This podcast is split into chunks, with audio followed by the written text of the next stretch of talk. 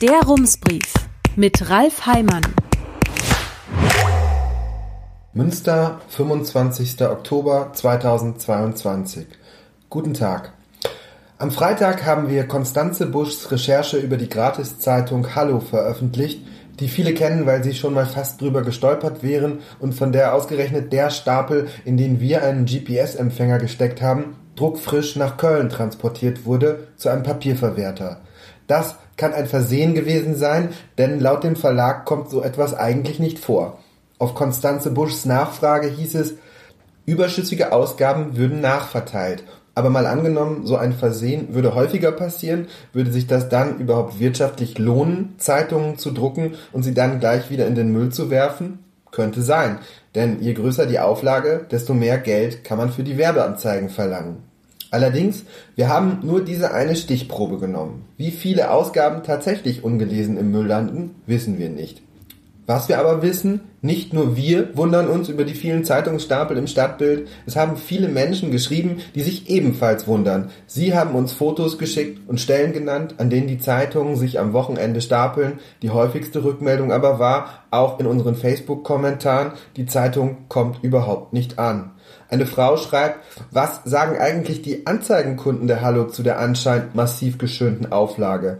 Wir wissen nicht, ob die Auflage geschönt ist, aber unsere Recherche gibt Hinweise darauf, dass ein Teil der gedruckten Zeitungen nicht in Briefkästen landet.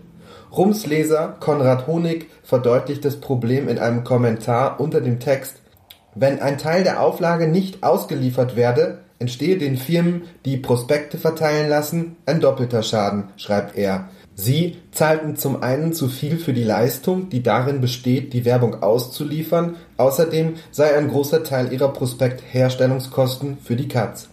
Und hier noch einmal unser Transparenzhinweis. Rums ist Gründungsmitglied im Arbeitskreis Digitale Publisher, der die Interessen von Medien vertritt, die ohne Papier auskommen. Zu einem anderen Thema, einer Recherche, die Nils Dietrich für Rums gemacht hat. Er hat sich die Gasverträge der Stadtwerke angesehen und dabei ist ihm etwas aufgefallen. Eigentlich ist die Sache einfach. Wer klimaneutralen Strom nutzen möchte, bucht den passenden Tarif. Dann kommt aus der Steckdose Energie, die Sonne, Wind oder Wasser liefern. Wer mit gutem Gewissen heizen möchte, hat es nicht ganz so leicht. In fast der Hälfte der Haushalte in Deutschland sorgt nach Angaben des Bundesverbands der Energie- und Wasserwirtschaft eine Gasheizung für Wärme. Diese Wärme entsteht beim Verbrennen von Gas ein Nebenprodukt ist CO2. Nach Angaben der Stadtwerke Münster bläst eine vierköpfige Familie im Jahr vier Tonnen davon in die Atmosphäre.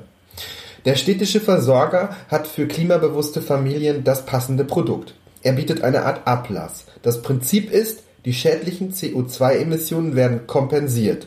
Wer zum Beispiel Bäume pflanzt, die das Klimagas aus der Luft ziehen, bekommt dafür ein Guthaben.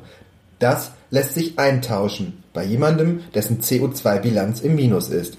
So gleichen die Emissionen sich technisch aus. Das klingt vernünftig, allerdings Emissionen mögen sich reduzieren lassen, aber sie ganz zu vermeiden scheint nahezu unmöglich. Die Kompensation soll für einen Ausgleich sorgen oder wie die Stadtwerke in der Beschreibung ihres eigenen Tarifs erklären, die Emissionen, Zitat, werden an anderer Stelle wieder herausgeholt und dauerhaft gebunden. Wie das abläuft, erklärten die Stadtwerke bis vor einigen Wochen detailliert auf ihrer Website.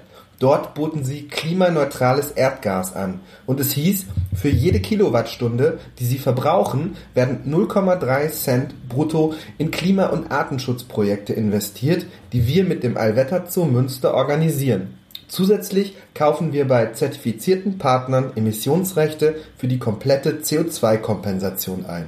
Aber was ist das Klimaschutzprojekt des Allwetter Zoos, von dem hier die Rede ist? Im Prospekt des Tierparks steht, als erster deutscher Zoo gründete der Allwetter Zoo mit dem ACCB, Ankor Zentrum für die Erhaltung der biologischen Vielfalt, ein eigenes Artenschutz- und Forschungszentrum, das er bis heute hauptverantwortlich trägt.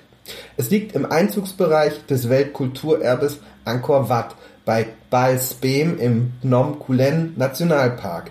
Der Allwetter Zoo engagiert sich mit dem ACCB in der Haltung, Zucht und Auswilderung stark vom Aussterben bedrohter Arten und agiert als Auffangstation für verletzt gefundene oder beschlagnahmte Wildtiere.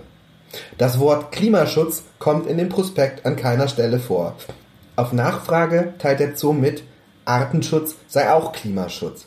Jürgen Resch, der Bundesgeschäftsführer der Deutschen Umwelthilfe, sieht darin einen Mangel an Transparenz.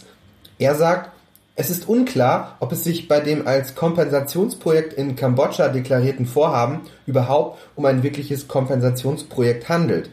Zudem sei unklar, wie viel CO2 hier gespart werde, falls das überhaupt passiere. Seine Zweifel sind durchaus berechtigt, das ergibt eine Nachfrage bei den Stadtwerken. Eine Bescheinigung über eine kompensierte Menge CO2 kann das Projekt nicht ausstellen, daher fließt es auch nicht in die Kompensationsberechnung ein, sagt Unternehmenssprecher Florian Adler. Eine Zertifizierung als Klimaschutzprojekt habe das seit 2009 laufende Projekt nicht. Wieso aber preisen die Stadtwerke den Ökogastarif so an? Das Vorgängerprojekt habe eine solche Zertifizierung gehabt, sagt Adler. Und überhaupt, die Emissionen würden ja vollständig kompensiert. Das laufe allerdings anders als auf der Website beschrieben. Von den Einnahmen würden zunächst Kompensationen eingekauft, auch darüber hinaus unterstütze man das Projekt. Die Frage ist, warum schreiben die Stadtwerke das dann nicht so? Das ist nicht das einzige Problem, unterstreicht Umwelthilfechef Resch.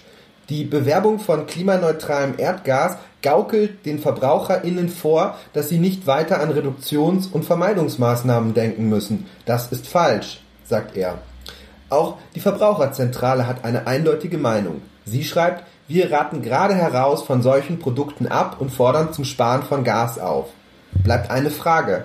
Reichen die Einnahmen für eine CO2-Kompensation überhaupt aus? Florian Adler sagt, solche Zertifikate seien bereits für 5 bis 15 Euro je Tonne erhältlich. Eine Beispielrechnung. Nehmen wir an, eine vierköpfige Familie verbraucht 20.000 Kilowattstunden Gas pro Jahr. Je Kilowattstunde gehen 30 Cent für die Kompensation ab. In der Summe kommen wir für die Ausgleichsmaßnahmen so auf Bruttoeinnahmen, Mehrwertsteuer also inklusive, von 60 Euro. Bei einem Preis von bis zu 15 Euro je Tonne CO2 könnte die Rechnung also aufgehen. Nach Angaben der Stadtwerke nutzen etwa 4000 Haushalte den Tarif. Sie haben damit im vergangenen Jahr 7500 Tonnen CO2 kompensiert für insgesamt 115.000 Euro. Eine weitere Kritik am Modell Geld für grünes Gewissen lautet, die Summe spiegelt die entstehenden Schäden gar nicht wider. Ein Beispiel verdeutlicht das. Laut Umweltbundesamt sind im vergangenen Jahr aus Schornsteinen und Auspuffrohren in Deutschland 762 Millionen Tonnen CO2 entwichen. Bei Kompensationskosten von 20 Euro je Tonne könnten wir uns also mit rund 15 Milliarden Euro grün waschen. Die Stadtwerke haben ihre Produktbeschreibung nach unserer Anfrage angepasst. Dort heißt es nun, wir arbeiten mit zertifizierten Partnern zusammen, um die durch ihren Erdgasverbrauch freigesetzte CO2-Menge vollständig zu kompensieren. Zudem unterstützen wir mit ihrem Beitrag ein Klima- und Artenschutzprojekt des Alvetter Zoos Münster und weiter im Rahmen von Waldschutzprojekten wird Regenwald, der hohe Mengen an CO2 bindet, durch ihr Engagement effektiv und dauerhaft vor der Abholzung geschützt und durch Wiederaufforstung regeneriert. In der globalen Klimabilanz wird ihr Erdgasverbrauch somit neutralisiert. Der Begriff Klimaschutz kommt in der Beschreibung des Projekts weiterhin nicht vor. Herzliche Grüße, Ralf Heimann. Rums, neuer Journalismus für Münster. Jetzt abonnieren. rums.ms